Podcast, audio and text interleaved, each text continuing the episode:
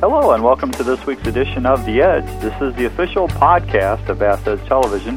Hey, did you know Bass Edge Television is on Wild TV in Canada right now? Well, it is, and you know what? In January, we'll be back on the Versus Network and run all the way through June. This is Outdoors Dan. I've got my good buddy here, Aaron Martin, standing by. Aaron, how you doing? Hey, I'm doing great, Dan. What you been up to this week? Oh, actually, I am dry docked. Uh, believe it or not, time flies. We checked uh, my little girl into preschool. She starts preschool this week. Yeah, you just were after the cookies. Yeah, that's right. I, uh, I know how it goes. Get some hey, we got a great continuing podcast. education. Do what? Get some continuing education. Well, there you go. Hey, I know I need all the help I can get.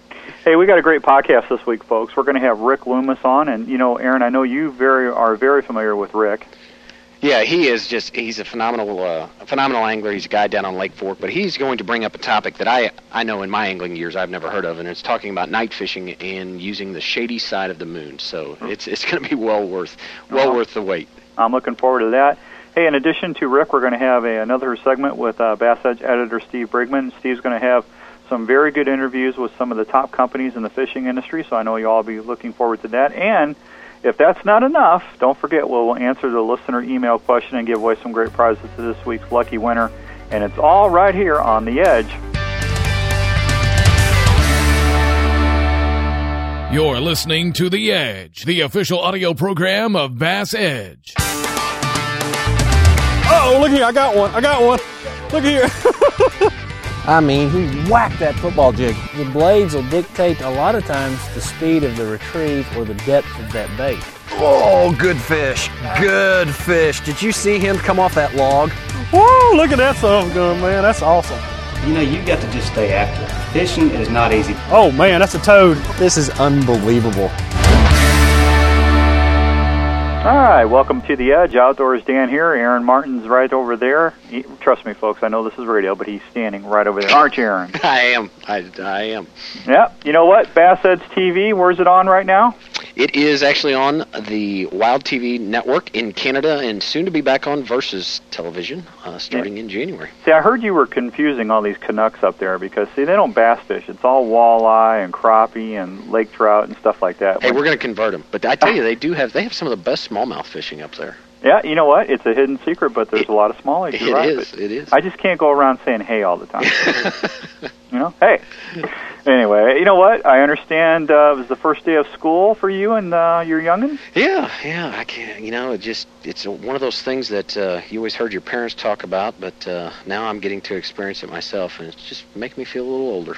So You know, it, it's kind of neat because you got the transition. I know my son's seven and my daughter, right, you know, she's only 11 months. But when Danny went first went to school, it's it's kind of like you know the first time you put a fishing pole in their hand, or you know that first time is always very special, and then after that, it's it's still neat, but it doesn't make you cry as much. no, no, I I, I don't go through as many tissues.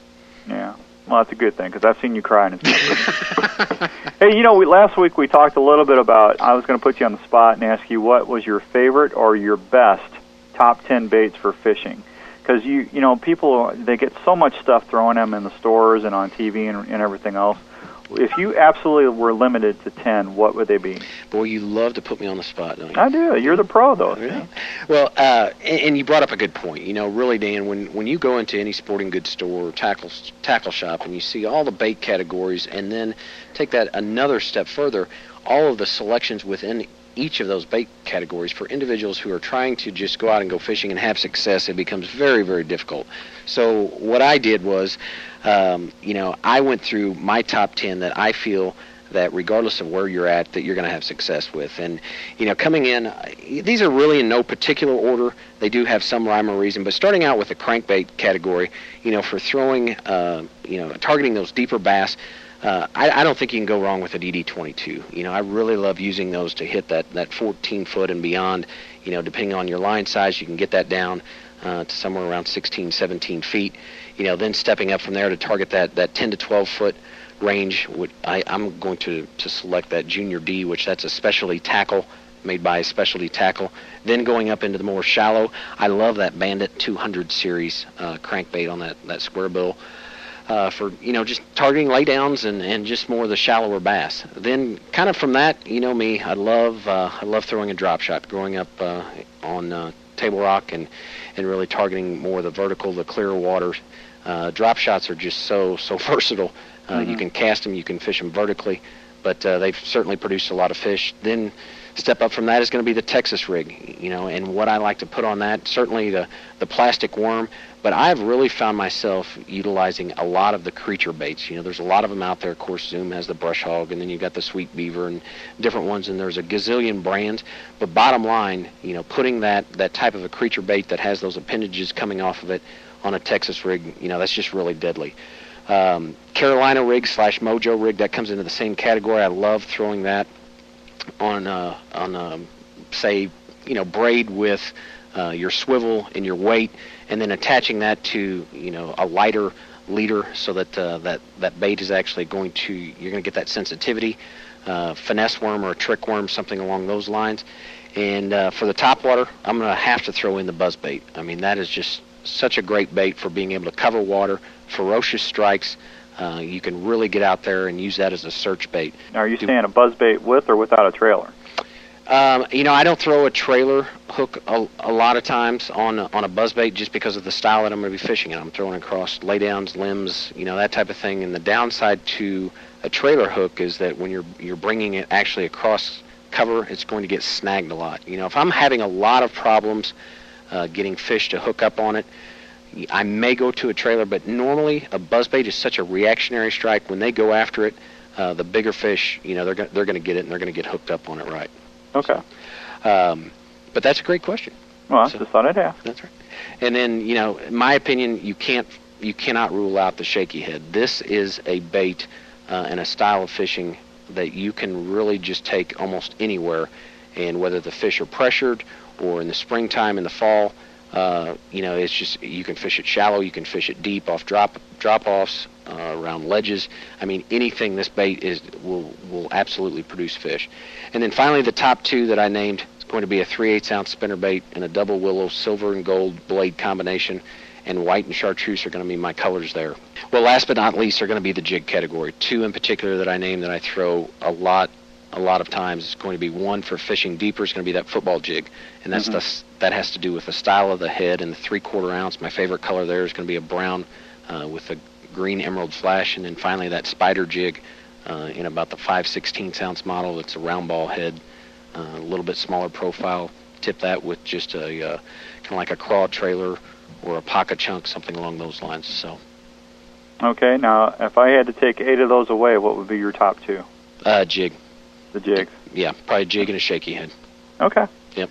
Well, I'd say know, that would be a close second with it. Let me let me preface that by saying a close second with a drop shot. See, I was I was sitting there going, now, wait a minute. I, why is the, why is the drop shot number one? But that's okay. uh, well, you're it's you know you're the pro. That's right. Um, uh, you know, let me let me just let me put the the shaky head kind of in there, or the drop shot rather in there, kind of with the the category of the of the shaky head. Okay. So All right. Well, see, I think you did a very good job. You had ten very very good bait choices there, and I think that'll help a lot of people with their tackle selection for uh, many months to come. you know, and if people have questions, be be sure to shoot us some some emails on that. We'll be happy to go into some additional reasons why. But that's kind of more or less the 30 seconds or less version. So. Well, you did good. Hey, I can't believe it, but we need to run and take a break. When we come back, folks, we're going to be visiting not only with Aaron, but with Rick Loomis, and we're going to have some other great stuff right here on The Edge.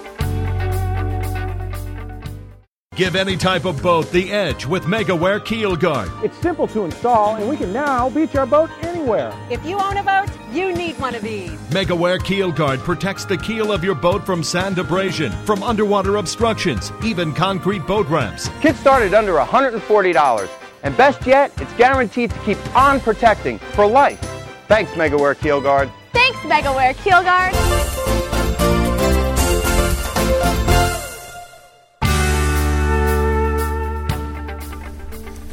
Sitting here on the shores of Lake Fork, Texas. It's August and it's hot. And I'm with Rick Loomis, uh, guide and owner of Loomis Lodge and Lake Fork Guide Service.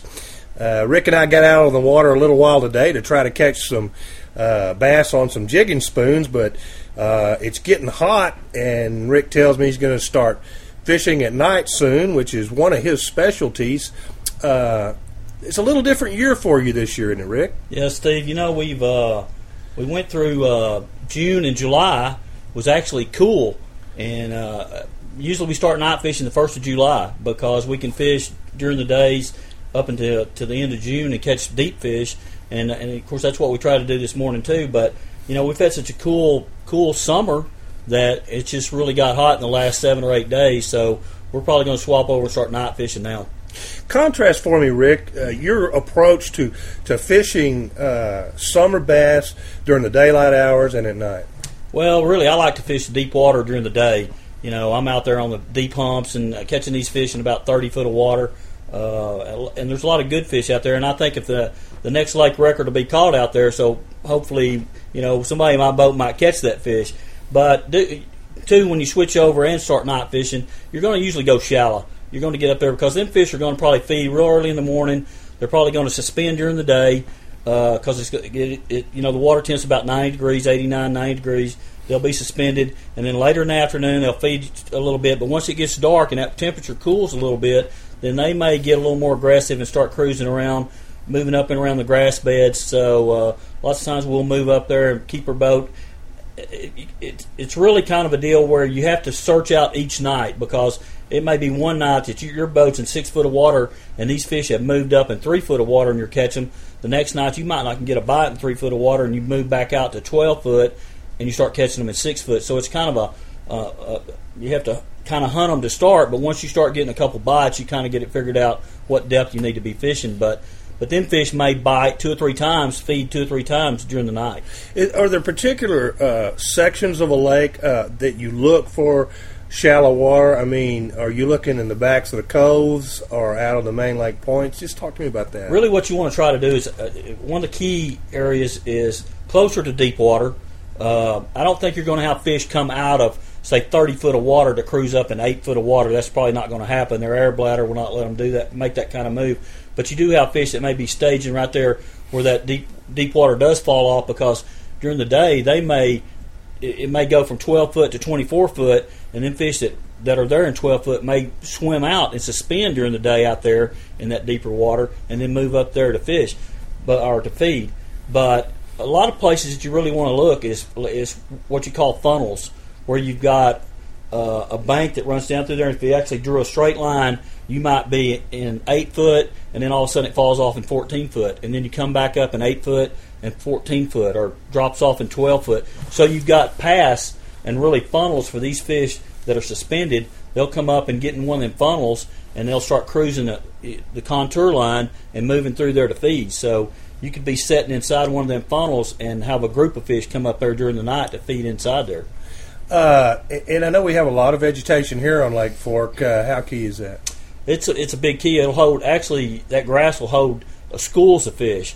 Where you know we went through quite a few years where we lost all the grass on Lake Fork, and uh, now a lot of it's coming back, and we got a lot of milfoil uh, and, and, not as much hydrilla. But uh, of course, the hydrilla is really a lot better grass to fish and a lot easier to fish. But you know, you start having these grass beds, you can put a school of fish in them grass beds. Whereas if you don't have the grass, all them fish break up, and you got a fish on a stump, you got a fish on a rock, you know that kind of deal. But when you got these grass beds, you may have 15 or 20 fish that moves into that grass bed to feed. Of course, and, and uh, all growing up, uh, as we grew up, we were told to to fish uh, darker baits and darker situations. Do, do you, do you find that to be true in night fishing? I've you know I I've heard color doesn't matter, and I you know I, have fished a lot that. Um, I've got one guy fishing a red shad worm and another guy fishing a blue fleck worm, and one guy catches ten fish and the other guy catches one. Is it the presentation? Is it is it the worm itself? Is that guy that much of a better fisherman? You know, I think it does matter. I think I've seen where uh, colors at night. Uh, you know, like I say, I could start off with three different colors on a ten inch worm, and maybe one starts catching them, and we swap over, and everybody may start catching them. So, I, I mean, me personally, I think color does matter. I think, uh, uh, you know, there's. I'm not a big believer. You know, you, till you're talking about like uh, on a full moon. I, I really don't like fishing on a full moon. For one thing, is you have a tremendous amount more people out there because it's so easier to see, and I think that's the reason lots of times that maybe fish are caught on a full moon, whereas we do it. We have a really good night on a new moon or less, but I don't have 85% more people out there fishing If you know what I'm trying to say, Right. there will be fish caught on a full moon, but I don't do as well on a full moon. But you have ten times the amount of fishermen out there on a full moon. That's because they can see better, they can get around the lake better with a full moon, you know, and they're not. You're not going to have that on a new moon when it's dark. Well, and and I know me and you, you and I were fishing. Uh, gosh, too many more years ago than I want to admit. Uh, but uh, we found fish. We were fishing on a bright moon, uh, and we found fish on the shady side of an island. Right. And talk to me about that. That was a big surprise to me at that time. Well, you know what's the deal? I kind of I kind of use the moon just like the sun. You know, I mean, I think early in the mornings where you're fishing a bank, if you're going to be shallow and you you can get a few extra minutes in on a on a bank where that sun's coming up and it has the shade on it, and uh, than you are when on the opposite side of the lake where the sun starts hitting it right after the beginning. And I think it's the same way when you have a moon at night. It, it's it's still got that shade and that shadow on the water, and I, th- I just think that fish feel more comfortable in that than they do just a big bright like just the sun shining, relating it to the moon too at night. So I, I know you were kind of surprised, but we even talked about that, you know, and then all of a sudden we caught a few fish doing that. So And uh, let's talk about baits. Uh, what what are some of your favorites? And and uh, do you use a wide variety of baits at night, like say you would during the day, or do you have a few favorites? Or, or talk to me about that. really, my you know my favorite bait is, is either a jig, you know, or a uh, a big crawl worm, especially on Lake Fork. I mean, we're trying to catch quality fish or even a, a you know a really big fish. So it's not a deal where you're trying to finesse these fish with little bitty baits at night. I mean, you got to move some water. You want that bait to be big enough too to where it will entice a big fish to bite it, saying that you know, hey, that's that's big enough. I can get that. I may not have to feed the rest of the night. It's a big bait. Uh, of course, you know, setting the hook on these fish over here. You can throw spinner baits at night. You can throw top water. Uh, I think the majority of your your quality fish will come off of a big ten inch worm, a big crawl worm, or a jig, big jig. Okay, you'll you'll you'll run into a lot of guys that'll tell you you catch bigger fish at night. First, true or false? Second, why? Uh, true. Uh, it, d- depending on the, I mean, of course, the time of year. I mean, you know, I, I think that once it gets hot, these big fish get lazy. They're going to suspend a lot. So I think that they're going to use their energy more at night. So you tend to see uh, your quality weight go up compared to day fishing in July and August to night fishing, of course.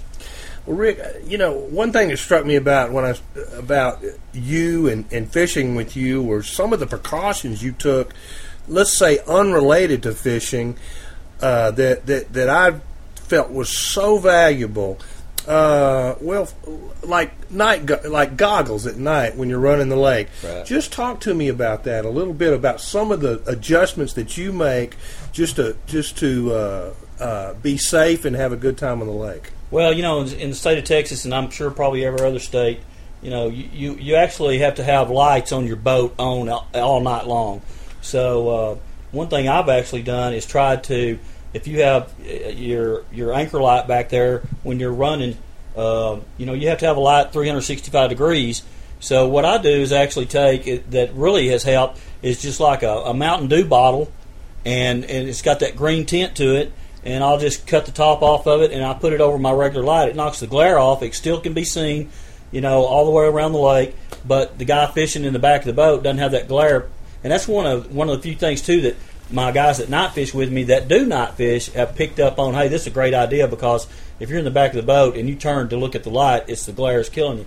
You know, the other thing is the worst thing that could happen to you is running down the lake and a bug hits you in the eye at night, and it just ruins your whole night. You're through. So, you know, we put goggles on, and lots of times I'll tell my guys to wear their, put their sunglasses on when we're running.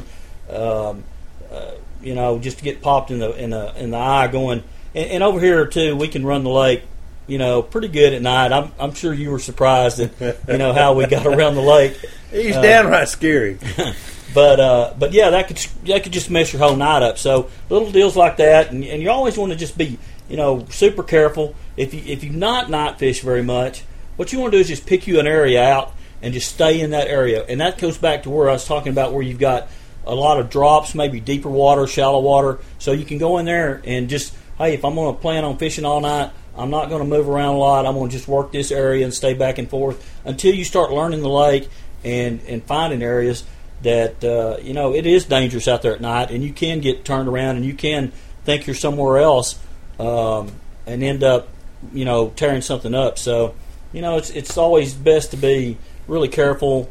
Uh, you don't want to fall out of your boat at night, especially on Lake Fork, because you know there's plenty of wood to land on here. and uh, and Rick, you're such a nice guy, and I know you've towed an awful lot of guys in at night. Just talk to me about some of the boat precautions that you that that people s- seem to sort of just not think of that are different at night. Well, you know, one thing is, uh, one big difference is if you're going to run that light all night, your, your batteries better be really in good shape because with them lights on and running, you know, uh, I've seen plenty of times where guys get out here and their cranking battery goes down. You know, they stay on the trolling motor all night. They're not going to run very much. So you really need good batteries. Keep them charged up. Uh, there's nothing worse than getting out there and get to catching fish, and all of a sudden your batteries go down. And, and the other thing is have a good light. You know, you need a couple good flashlights in the boat. The other and, and a good Q beam because if you get out there and do get in trouble and somebody tries to come find you, you know a good Q beam can go a long ways and, and kind of point you out. And, and you're right, we have pulled guys in at night that you know the batteries have run down. They've run actually run out of gas. Been out there and because what you tend to do is if you don't know the lake very well, you're going to idle a lot. So hey, we're going to move from here to over there, but I'm not going to run my boat out here. So I'm going to idle and idle and idle, and may not have as much gas as they think they did, and run out of gas. So And a lot of times it's hard to find gas on the lake at night. Oh yeah, yeah. And, and the other deal is most of your lakes, most of your marinas are closed. So you, I mean, you, you really need to carry you like a little safety kit if you get cut or something, because on Lake Fork, uh, there's really nothing open. I mean, if you catch an 18 pound bass, I mean, we can call somebody and get them to get up for an 18 pounder. But if you do catch a big bass like that, I mean, really on Lake Fork, there's nothing open at night to even, uh, you know, we're probably eight or 10 miles from the closest doctor uh, or even a store that would be open at, at you know, 1 o'clock in the morning. And of course, uh, I, I know that uh, we have a lot of uh, folks that uh, uh, from our part of the country and even further north than that that come down to Fish Lake Fork, and uh, just because the sun's down doesn't mean the Texas heat doesn't need to be that you don't need to pay attention to the Texas heat. Oh yeah, we you know even uh, a few years ago, uh, I was picking my customers up at 7:30 in the afternoon. It'd be 103, and so you know it it cooled down to like 99, and it was just terrible. So you need plenty of water, Gatorade. You know, uh, it, it was kind of strange that uh, even at one or two o'clock in the morning, you're actually still breaking a sweat out here in this kind of heat. And we hadn't gone through that this year because of the cooler weather that we've had. But you know, in the last eight or ten days, it's got pretty serious to where we're having 100 degree days now. And uh, you know, actually, th- this morning when we got off the lake at probably 10 o'clock, it was probably getting close to up in the 90s, high 90s. It was uh, a hot day today, Rick, and I'll tell you what. It made me want. It made me long for those old days when you and I used to get on the lake and, and, and fish at night. Well, Rick, I, I sure appreciate you spending some time with us today. Join us on BassEdge.com for this and other stories. Rick Loomis from Lake Fork, Texas, and he totally. I, I'm confused. You know, That doesn't shady- take. That's not. That's not hard to do. I know it's not. the shady side of the moon. Uh, I know moon phases play a lot of uh, variances in hunting. Uh, you know, I know that uh, I, if- when I go bow hunting, I definitely look at the which the moon phase is for buck movements and stuff. I had no idea it was this prevalent in fishing. Well, it is, and you know, a lot of you, you probably heard of the solunar tables, which that's the same thing, you know, that trans translates over into the hunting side. Mm-hmm. And we did an article not too long ago on, you know, more of the sun and and how that impacts, and then the carryover of the moon. But that's that was mainly targeted towards daytime fishing, and and the interesting spin that he put on it is how he talked about, you know, using that moon and the phase that the moon is in when you're night fishing he will go after you know the shady side of the structure or an island or the shoreline and fish it just like he does during the day. And i had never heard of that. And, and I, Well- I just think it, it makes total sense. Yeah, well, I, it does make great sense. I, you know, one of the things that kind of surprised me though, when he said he was fishing at night in the three to twelve foot range, you know, I would think bass or any kind of predator fish would be more staging shallower in the evenings because the the the bait fish are up shallower than that, aren't they? Well, and that's that's why he said he's going to target you know more of the shallow. He's he's staying close to deeper water because especially like right now, you know, I mean we've had a heat wave across uh, the whole country and it's mm-hmm. it's been hot relative to where you're at. Um, but he'll start out and and he starts out by trying to hunt and, and search and find out where those staging areas are. And let's say if you start out early evening, you know those fish may have just started to move up, or maybe they're still staging right on the edge of that gra- that deeper grass line or that, that bluff or that ridge or you know whatever the structure is. But then as the night progresses, as that the water temperature begins to cool down surface wise or those bait fish become active, you know those fish are going to seek out uh, to feed. And one of the things that he pointed out is that you know bass may often feed a couple times during the course of a night. Where in the daytime, you know, they're going to be a little more lethargic, uh, probably not mm-hmm. quite as active. But he really will follow the migration of those bass on the on the bait fish, and uh, once he gets those dialed in, it's lights out.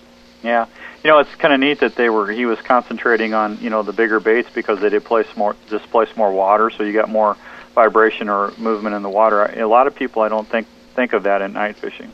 Yeah, and and that's that's another good point. You know, in the daytime when obviously visibility, um, whether it be clear or dirty water, you know, light plays does play an impact um, on a bass's responsiveness to a particular bait. But if you think about it at night, you know that factor is kind of greatly reduced, uh, you know, especially if you're under the dark of the moon. So therefore, what he is saying is he uses the size of the bait, and of course, you know, naturally with him being on Lake Fork, you know, Lake uh, that is known for producing large bass, but really any lake like he brought up, he wants to make sure that that water displacement, that that vibration, uh, and that feeling that the bass are picking up off that lateral line, by using that bigger bait, he feel like feels like that he is increasing his odds of, of getting bit. Yeah, well, concentrating on grass lines, I think, well, no matter what kind of fish you're after, that's a good strategy. Right. right. So that's pretty neat. Well, folks, I tell you what, we need to take another break. When we come back, it's going to be my favorite part of the podcast, as always, the product giveaway and listener emails. So keep it right here, and we'll be right back on the edge. You've got the truck. You've got the toys. Now it's time to get the hitch that gives you more time to play with both. It's the Tow and Stow Receiver Hitch by B&W. You want options? Select the ball size, adjust the height to level the trailer, or stow it out of the way in just seconds. It's 10,000 towing pounds worth of durability, convenience, and the latest technology that has made B&W famous. The Tow and Stow Receiver Hitch by B&W. Call 1-866-BEST-HITCH. Welcome back to The Edge, the official podcast of Bass Edge. All right, we're back on the edge, and it's time to award this week's lucky winner. Aaron, I know this is always one of your favorite parts as well as mine. Definitely. I love yep. giving stuff away. This week's lucky winner is Frank from Folsom, Pennsylvania, and he wins a complete line of Mother's products. Now, what are Mother's products? Is it like jams, jellies? Uh, like it switches to basically discipline you when you've been bad. No, Mother's product is a it's a it's a full line of uh, for both automobile and also uh, marine line. They just came out with that new marine line, which is uh, I mean it's just fantastic uh, for taking care and detailing uh, both interior and exterior of your automobile and boat. And it's, oh, you were telling you know what you were telling me about this a month ago. This these stuff that you say that stuff works really well. Oh, it does, and that's that's really how we got introduced to them is because a lot of us here at Bass Edge actually used them before Bass Edge was even about, and uh, you know that's that's kind of our mission. We want to get um, be able to get that into people's hands that uh, we think it's we think it's great stuff. Well, there you go. Hey, this week's question is from Jason in Birmingham, Alabama. And uh, you want to take that, sir? Sure, sure. He Jason brought in a uh, a really good question because, quite honestly, it's one of the same problems that I have. But uh, we're we're going to try and shed some light on it. And basically, what Jason stated was, I throw a lot of soft plastic frogs, and have trouble getting the fish in the boat. Any suggestions? I'm. You, you ever throw a frog much, Dan? Uh, you know what? I started doing that last year very shallow top water, mm-hmm. and um, you, I, Aaron, you got to forgive me because I don't remember the correct terminology for the hook, but it's the it's the two hooks right. that go on the sides of the frog. Mm-hmm. What is that called? Yeah, it's probably either the Spro brand or uh, um, it's got the uh, like where it's it's, it's got the bottom. one shank, but mm-hmm. it breaks off into two separate hooks. Right. Yep. Yep. And so. you know what? It, it's amazing to me the explosiveness of those bass up on the on the weed beds when you're when you're just toting that frog along they just go crazy. And uh, I, you know, I've had I've had relatively good hook sets with it. Yeah. Though. Now, uh, you know, Jason is throwing. He's what he's referring to is a little bit different style, and this one is going to be. Well, there's several companies that Zoom makes one. Stanley makes the the infamous ribbit, which I throw that a lot. Uh-huh. Um, but this is the single version where you have to rig it Texas style. Wait a minute. Wait a minute. Did you just say ribbit? That's right. Give me a break. That's what it's called. I didn't. The- hey, a I? I don't come up with the names, man. I just use the stuff. All right, I apologize for interrupting, but I had to hear that again. So, anyways, rig Texas rig with no weight in front of it. Um, but the thing is to you know to try and help Jason out because you're dealing with a single hook, and a lot of times most of the hooks that's used is probably about a five aught. Um, but I really like throwing that frog on braid because of the uh, you know there's there's not a lot of stretch, and when you're Mhm. fishing grass or lily pads uh, that you're throwing this frog over, often you're making very very long casts, and as you well know, the more line that you get out, especially if you're using mono or something like that, More stretch. you're going to have more stretch. So therefore, Right. when you rear back on that and try and set that hook, you're not going to get that hook penetrated. The other thing is to make sure that on that hook that you're using, uh, you can use just a regular hook out of the package uh, that you would for any other type Texas rig bait. However, they they make a special uh, weighted frog hook, and it has a little bit of a weight on the belly of the hook. And what that allows that to do is that frog to run through the water right side up so that the hook point is actually pointing up towards the sky. That way, when that fish bites down on that, that hook point is going to go into the top of its mouth. So that's another key for him to take into consideration if he hasn't been, if Jason hasn't been using those. That's definitely one thing that I would recommend. The other thing, and as hard as what this is to do, is try hesitating. When you see that explosion, you know, the first thing you want to do, and a lot of times it's hard for your brain to override, you know, your reflex, but it's just to pause. Let that let that fish just grab onto that and just pull that under for a split second and then set the hook. Because if they come up and they bust on that and maybe they only grab, you know, the back end or the the legs of the frog, you know, when they go under, they can those fish are so fast that they can suck that in even more once once they grab a hold of that. So give it just a second, then rear back on it. You know, put the juice to it, set the hook, and hopefully that is going to help him increase uh, his hook set. Another tip that I want to pass on to him is, you know, baits these days they're expensive, and a lot of times on those that style of, of frog, you're going to blow the noses out of them uh, once you start getting bit, and I call them a one, you know, one fish bait. Take uh, some like some Pro Soft bait glue or uh, you know some super glue or, or something like that. Glue those noses back together, and you can reuse them a lot of times. But bottom line, the frog, man, that is such a fun bait, but they're also prone to losing fish. So hopefully that helps, Jason. Yeah, I, I'm going to go out and run and get me a brand new shirt that says "I use ribbit." ribbit. That's your new nickname. Yeah, I, I, I, you know, that just shows me how uninformed in fishing I've become. I got to start putting my nose in the fishing aisle more. There you go. It's crazy, ribbit. Hey, folks, don't forget to send in a question or comment about ribbits or anything else you want to talk about, and you will be in the weekly related, drawing. of course. Do what? Fishing related, of course. yeah, well, yeah, fishing related. They know what we're talking about. if you uh, do that, you will be in the weekly drawing. Simply send an email to podcast at bassedge.com with your name and address in the body of the email, and uh, we'll hook you up, no pun intended. Hey, we need to take our final break, and when we get back, Aaron and I will be joining uh, Bass Edge editor Steve Brigman, and he's going to have some more great reports from the ICAST show right here on The Edge. When I'm fishing in a tournament, time is critical. I need fast, easy access to my lures. My Cook's go-to tackle system keeps my bait organized, tangle-free, and within easy reach. It installs in minutes under any deck lid, maximizing the storage space in my boat. And its durable construction lasts even through the harshest conditions. Get organized with Cook's tackle system by calling 188-390-8780 or online at cooksgoto.com.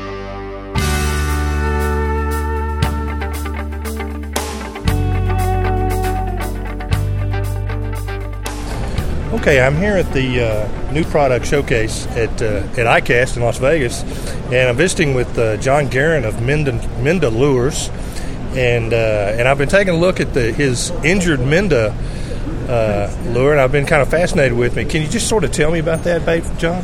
The injured minda is actually designed to emulate an injured or dying fish. The actual line passes through the body of the tail of the body and ties to the tail. Therefore, you're actually moving the tail and not the body. Uh, small taps on your line actually make the tail flip or flop on top of the water. Uh, it's actually emula- emulating a um, injured fish, a dying fish, or what we call the grasshopper effect. Okay. Which means when the grasshopper is thrown in the water, the rings from a grasshopper is actually a sound wave that travels down in the water. So what you're asked after is something that actually calls the fish.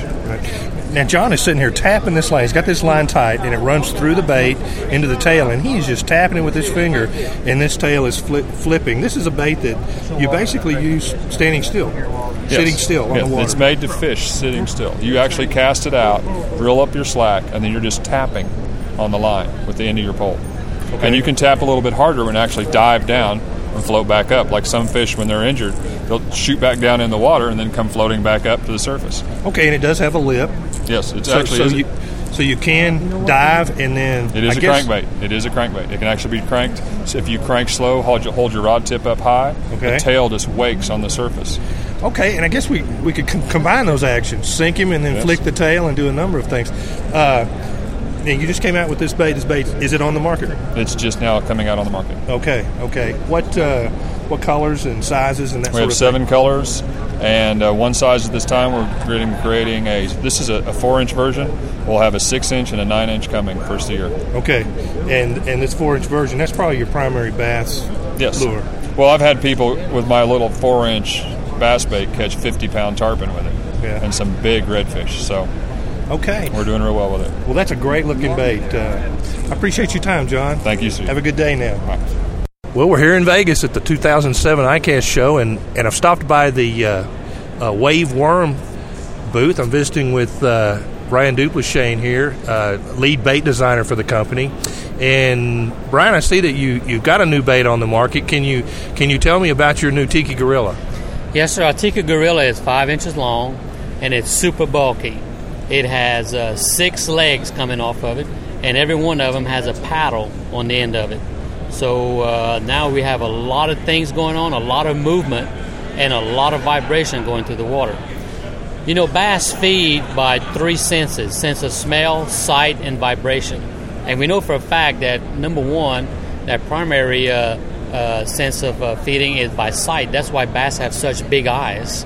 And with the tiki gorilla and those six legs, actually four legs and two tails with all the paddles have a lot of movement. So now we're catching their eyes. Number two, when you pull this bait through the water, you'll you'll feel the bait actually pulling through the water. It'll actually bend your rod tip a little bit because those paddles are catching so much water and moving such a large volume of water, therefore creating a lot of vibration in the water, and again catching their attention.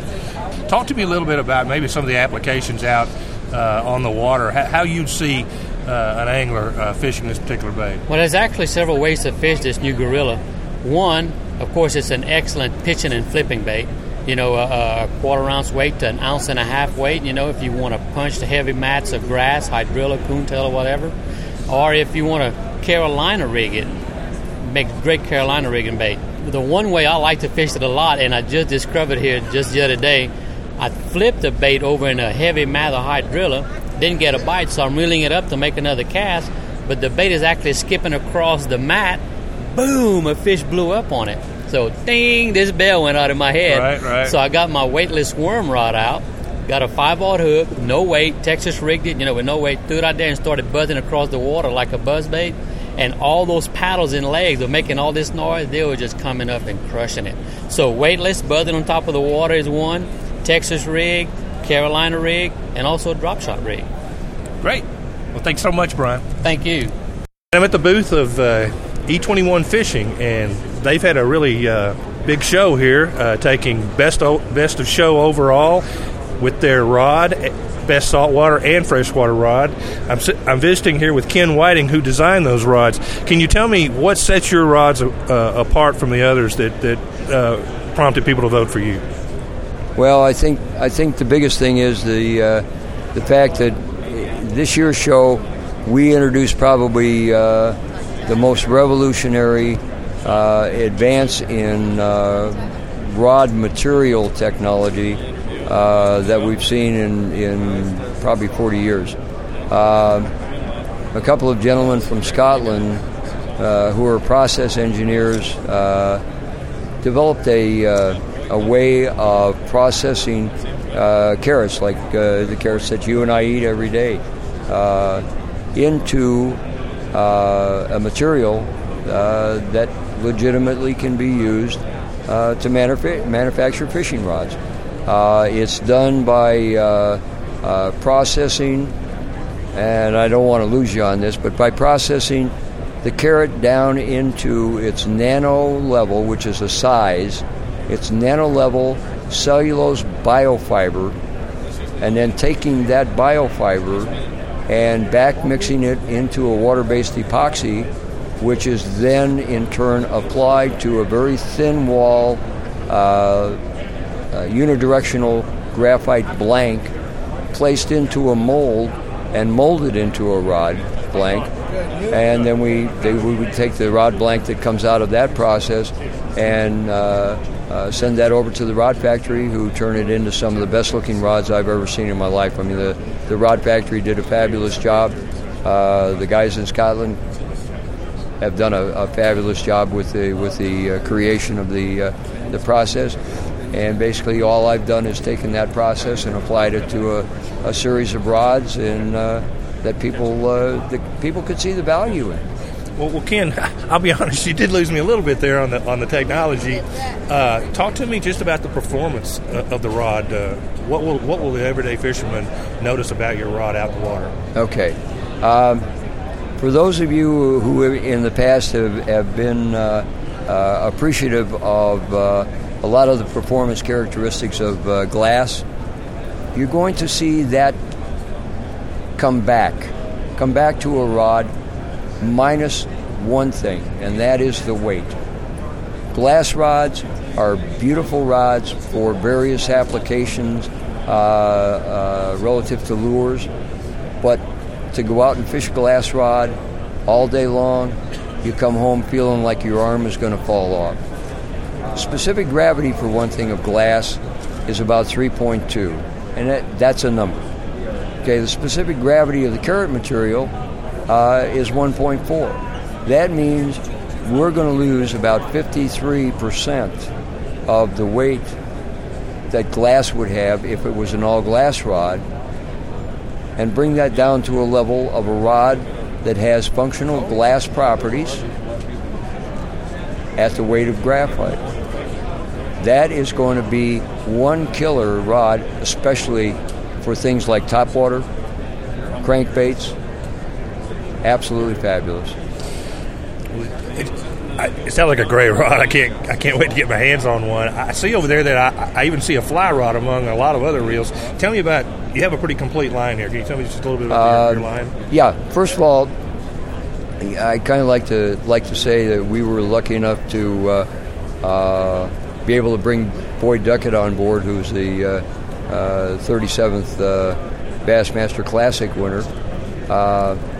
And in conjunction with Boyd and spending a lot of time with Boyd uh, out on the tournament trail and then uh, working over some of the uh, uh, design characteristics and features of the rods, we were able to come up with two additional designs that are based on a, uh, a rod concept that I uh, started back in 2002. and, and are bringing those into the product mix under the uh, Boyd Duckett Edge name and the Boyd Duckett uh, Classic Gold Series. Uh, those rods are not carrots, uh, but is there a potential for it to be? Certainly there is down the pike. Uh, those two rods just fill a little different void in the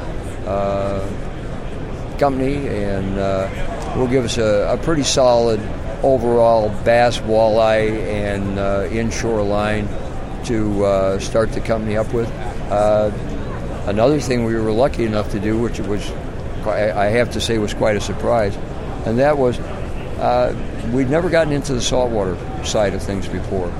Uh, decided to take a look at a, a, a, kind of an untouched portion of uh, the saltwater market, which was lightweight and ultra lightweight surf rods not rods that would cast four to six or ten ounces of uh, a lead uh, out there, but uh, a surf rod that uh, you could throw live bait on and it wouldn't throw off. Uh, a surf rod that you could throw three quarters of a, an ounce to an ounce and a half on and just slam it out there a mile and a quarter. Uh, and that rod was very well accepted. Okay, now E21 uh, was originally a golf a golf club company. Is that? Yeah. Well, the, the parent company still is a is a, uh, a golf company, but uh, for those of you who fish, uh, many of you have uh, your secondary pastime or maybe your primary uh, as golf. And there's a lot of golfers that fish, and there's a lot of fishermen that golf. And so when we started E21 E21 Fishing Division up, uh, we started it up because of that overlap in the relationship between the two sports or the two What about the technologies uh, between? Is there any connection in the in the technologies that you use in rod making and, and building golf clubs? Uh, some of the shaft designs that I've done, and I have been involved in, in golf design, uh, shaft design, as well as uh, the rod designs. Um, yeah, there's some technology transfer there, especially in, in some shafts that I did a number of years ago that uh, involved utilizing more than one uh, type of material in the in the shaft, where we we were able to combine graphite with uh, titanium and uh, graphite with uh, scandium, which is the uh, base material that uh, E21 has developed uh, uh, their line of clubs off of. Uh, whether or not we'll be able to uh, bring scandium into the rods, we have a few ideas along that line in, in particular areas. Uh, the one interest, the one area of interest, is uh, the dampening qualities of the carrot material are going to uh, bring about a real interesting situation with golf shafts in as much as we feel like we can reduce the vibration. We have a, a tremendous vibration dampening situation now with the shafts called shock block, but the application of the carrot material to the golf shafts should give us very close to the holy grail of golf, which is a vibration-free, a vibration-free shaft. Well, Ken Whiting, I sure appreciate it. Uh, best of show. Congratulations. Aaron, you know, Steve did another great job, and that ICAST show, what a plethora of information. That's a big word for you. Uh, yeah, no, you're right. It's I've been in this this industry uh, for quite a while and had the opportunity to go to several of those, and it's just really really neat to see how the industry continues to put the, push the envelope, uh, both in quality but also just with regards to their environmental concern and uh, you know trying to attract young people into the sport. So Yeah.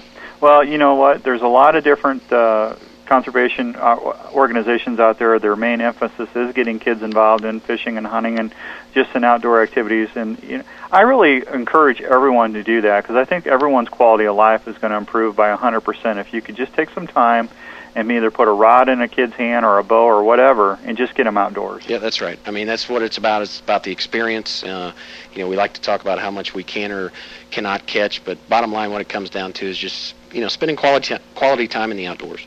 Yeah. Hey, uh, and what, you got anything exciting going on this week? Are you still dry docked, or are you Uh, heading out, or dry actually going to work part of our crew is actually going to be uh, down at the uh, NASCAR race in uh, Virginia, so Yeah. uh, you'll see the one of the boats uh, out and about there. So it's all good. There, there you go. Well, folks, we're out of time again, but in the meantime, if you want more information about Bass Edge TV or The Edge or everything that's involved with Bass Edge, all you have to do is just go to the Aaron Martin Shrine at www.bassedge.com. That's www.bassedge.com, and everything's right there, including Aaron's email and contact information. And I know that they email you, you're going to get right back to them. Of course, of course, of course. Uh, don't be surprised if we don't have a uh, picture of you up on there since that comment. Well, it would only improve things. so anyway. All right, we got to get out of here. Hey, for Outdoors Dan, he's Aaron Martin. We'll see you next time, and thank you for listening to The Edge.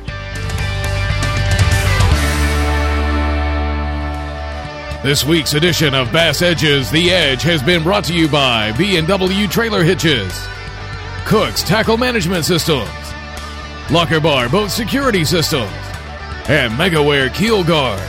For more information on Bass Edge, including our television show, training materials, e-newsletter, and podcast, please visit www.bassedge.com.